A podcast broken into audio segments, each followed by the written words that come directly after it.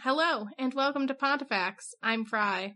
And I'm Bree, and today we are supplementing the gigantic episode that is Pope Gregory the Great with a small bonus episode, which will also be our last episode of the year. Wah, wah. Can you believe 2019? It's pretty much over. It's gone. Yeah, and now we're gonna start 2020 on a high note, don't worry. Well, I shouldn't say that. We're gonna start 2020 on an interesting papal note. It'll be a high note for us, but perhaps a low note for the papacy. This episode, we are going to acknowledge and cover the works and writings of Pope Gregory the First, which we couldn't have done any justice to if we had included it in our actual episode, which we recorded for like 3 recording sessions, and we don't even know at this point that we're recording this how long the final cut will be, but it's gonna be long. I can give you an estimate. So, part 1 is 45 minutes. Ooh. Part 2 is 55 minutes. And I'm currently 20 minutes through part 3. That's pretty good. I thought it might end up being longer than that.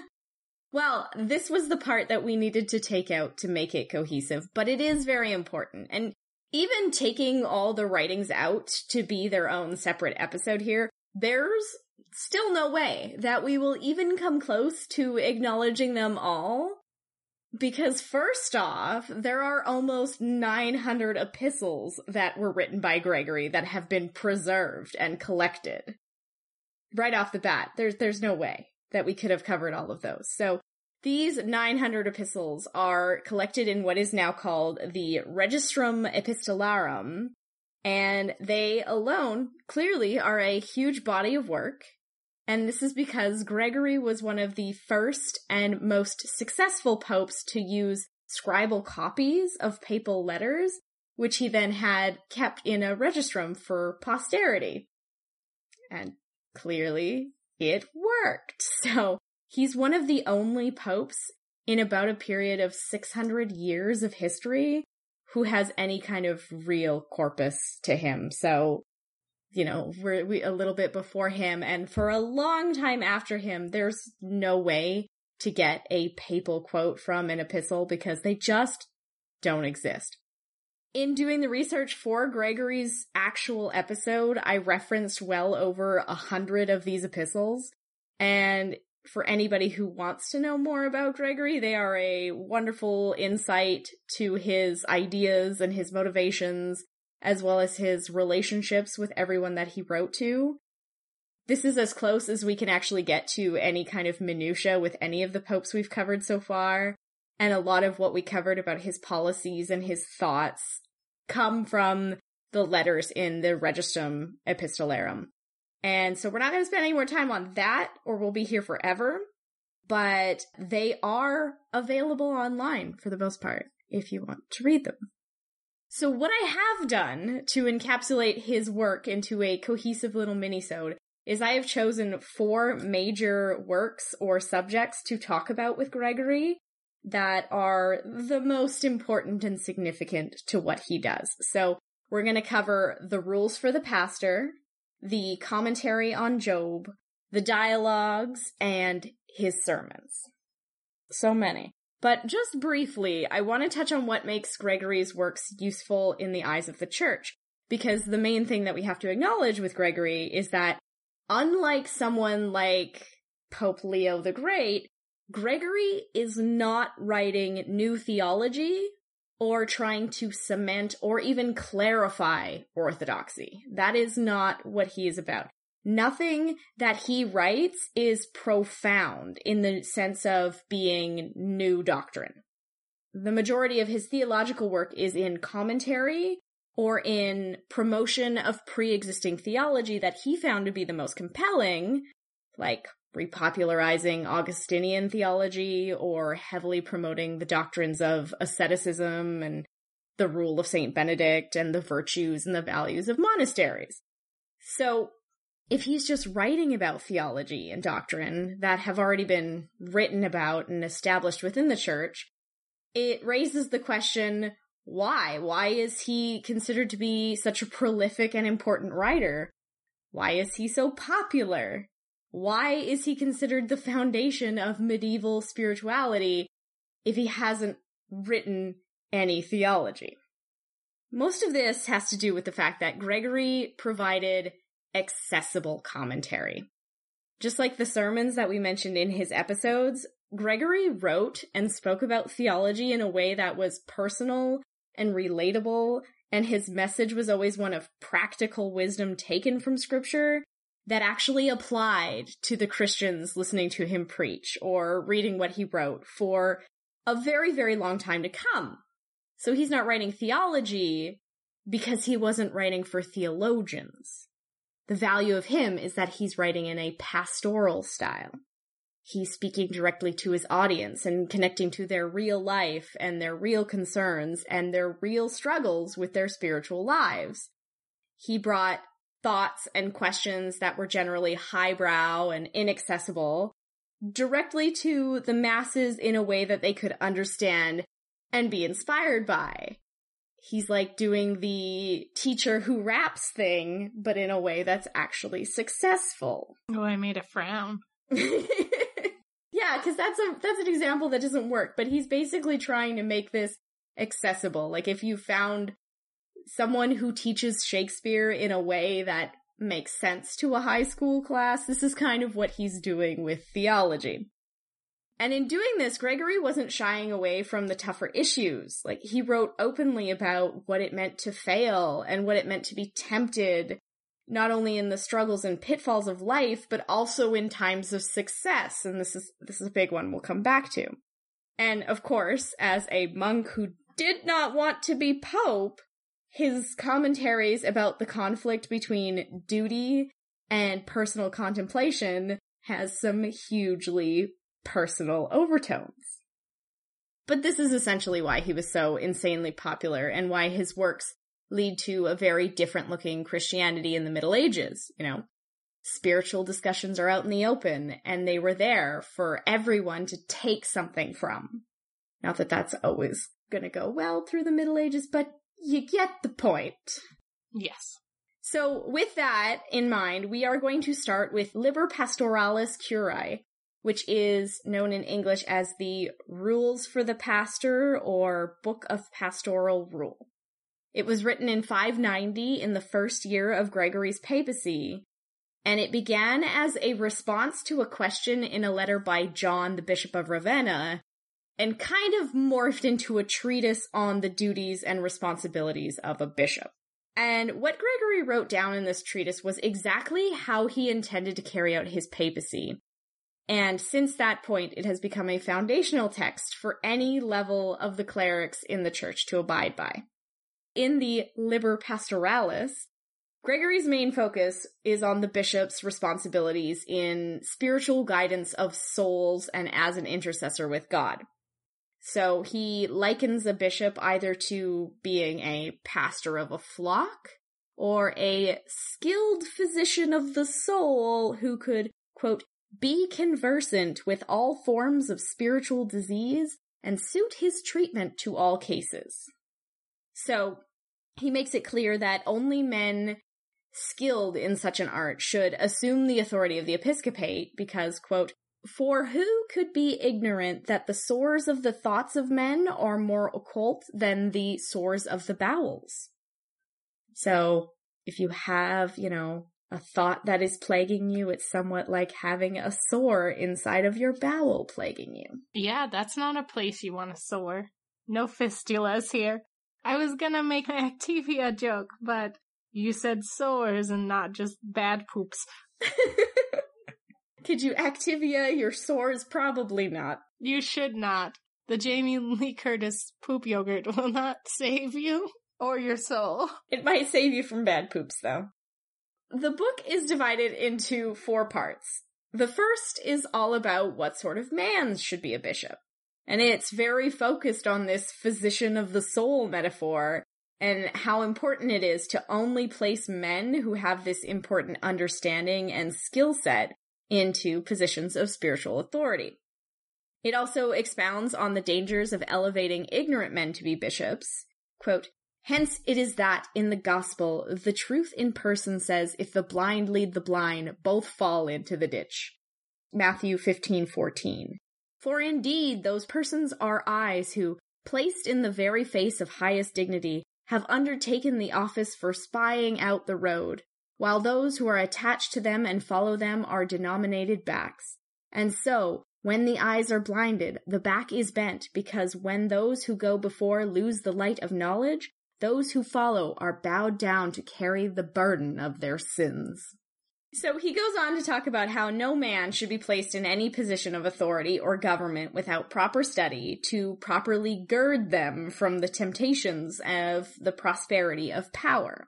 And of course, because it's also Gregory, it comments on the conflict between holding an occupation that governs over others and personal spiritual contemplation. You know, the thing he's personally very upset about. The second book lays out how the personal life of a bishop should be spiritually focused, grounded in humility and contemplation. Like, the first line is literally, "The conduct of a prelate ought so far to transcend the conduct of the people as the life of a shepherd is wont to exalt him above the flock.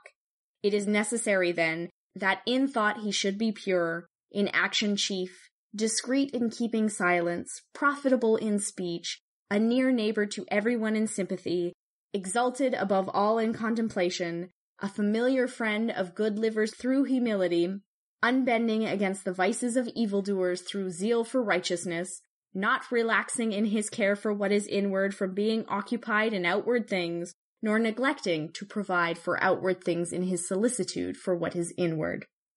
So all of those things, the rest of that book builds off of that. The third book is dedicated to laying out precisely how a bishop should teach his flock and the clerics underneath him, as well as how he should rebuke them when necessary.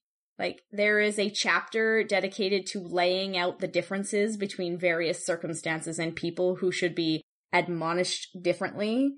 Ooh, boy, you in trouble chapter. Yeah, so it's like, you should admonish men and women differently, poor and rich, joyful and sad, wise and dull, etc. Chastise them all differently. People have different standards. Yeah, exactly. And the chapters that follow are more detailed examples of how you should treat those people differently. And the fourth book is centered on self-reflection for the bishop and to remind them not to fall into vice, including overconfidence or arrogance. Using that physician metaphor again, it warns the bishop not to let his own spiritual health succumb to the diseases that he seeks to cure in others. So, overall, it's a very balanced set of guidelines that promoted Gregory's deep commitment to being accessible with the people and to not lose sight of the aspects of personal spirituality in the clerics in the church.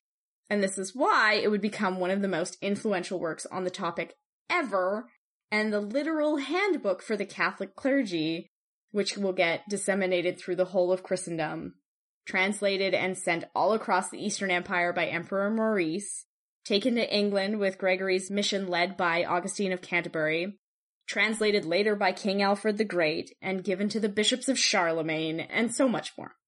And the entire thing is available online through New Advent, so you can read it too. I assume that Deacon Dad had to read this book in order to get his position. Deacon Dad used to dictate his deacon homework papers to me so that I could just type them really fast. I type fast, you know. So, you know, he used to just spit his thoughts out at me. And then I would type them, and then he would poke at it and make it a paper, make it his homework. And I'm pretty sure this was one of them. It sounds like it would be, right? It is still the handbook that they use, and it goes all the way back to Pope Gregory the First, so it's considered very, very important. But moving on to the commentaries of Job. The Magna Moralia, or more directly, what is the Commentaries on Job, was one of Gregory's earliest famous writings and was probably written in the 580s before he was pope, in that period when he returned to the monastery after serving as apocrysariate in Constantinople. As the title suggests, it's Gregory's theological and personal commentaries on the Book of Job in the Bible. It's 6 volumes comprising of 35 books. The work explains this section of the Bible historically, allegorically, and then interprets the morality chapter by chapter. We are not going to dig into it because it's digging deep into scripture, but the whole thing, again, is available online if you want to read it. Meta. So what we can take away from this is the level of deep and focused study in just one representation of how Gregory becomes a master of scripture and how he could use it to bring practical wisdom to his sermons. So if he's doing this chapter by chapter and then looking at the historical context and the allegorical context and the moral complex, like, he's dissecting this thing. And then there's the dialogues. And for the dialogues, Gregory's actually earned himself another epithet, because he's not known as Gregory the Great in the Eastern Church, but rather as Saint Gregory the Dialogist, in specific reference to this work. And this one's a little bit more fanciful than the rest, because it's a collection of 4 books where Gregory compiles the lives of saints, particularly the life of Saint Benedict of Nursia, his favorite monkey man. You loved that man. I just realized that monkey is also like, you know, monkey, ooh, ooh, ah, ah, but... Yeah, no, you... Well, so, you would say things like he wanted to be holy, as in W-H... O-L-L-Y, but, like, also could be H-O-L-Y. He did want to be holy in... Yep. Yeah, well, now we also have St. Benedict of Nursia as a monkey man, so do with that what you will.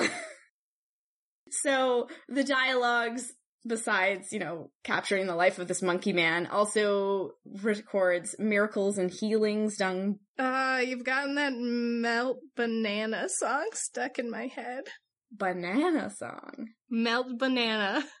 We're going on a detour. What the f*** is this? Goodness, okay. You did this to yourself? I did it to myself. You said monkey man too many times. This is why Fry is the one who curates trash. Look, that wasn't me. That was Dano. Oh, I see. That's very strange. So anyways, the dialogues. They cover miracles and healings done by holy monks, depictions of heaven and hell and purgatory, and musings about the soul and things like that. Although this is not the first hagiography in the historical record, it's definitely one of the books that starts that tradition of hagiography, which we know becomes wildly popular throughout the Middle Ages, and produces one of our favorite works, The Golden Legend. So Gregory is popularizing this tradition of writing down the miracles and lives of the saints. Oh, so he's starting his own genre, as it were. He's fanficking it up. So we're going to... Just left me hanging there. I'm sorry, I just suddenly, my brain went, I wonder what AO3 tags it would have.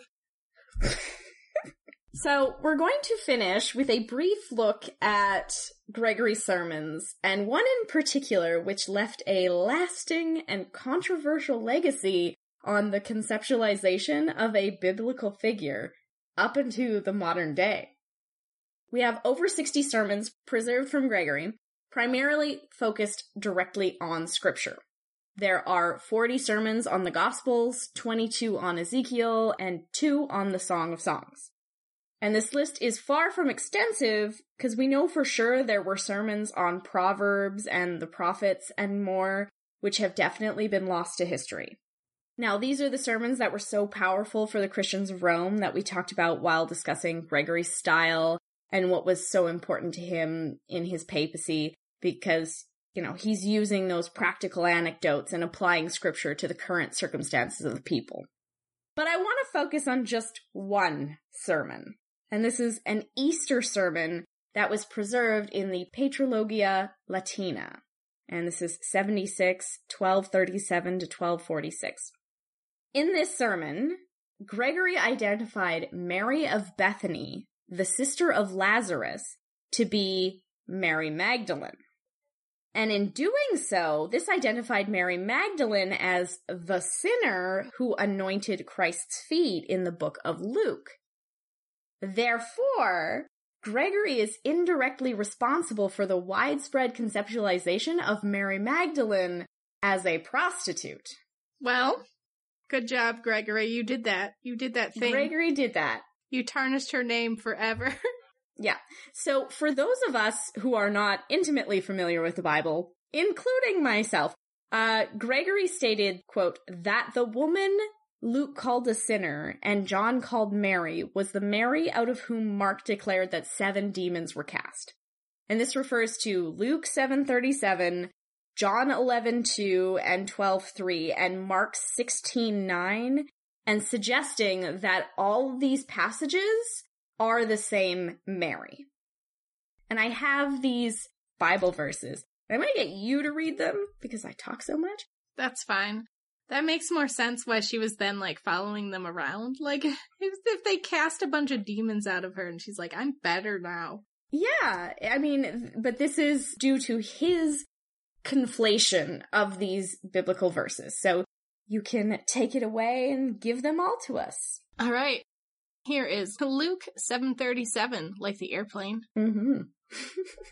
And behold, a woman of the city who was a sinner, when she learned that he was reclining at table in the Pharisee's house, brought an alabaster flask of ointment, and standing behind him at his feet, weeping, she began to wet his feet with her tears and wiped them with the hair of her head, and kissed his feet and anointed them with the ointment. John 11:2. At this time, a man named Lazarus was sick.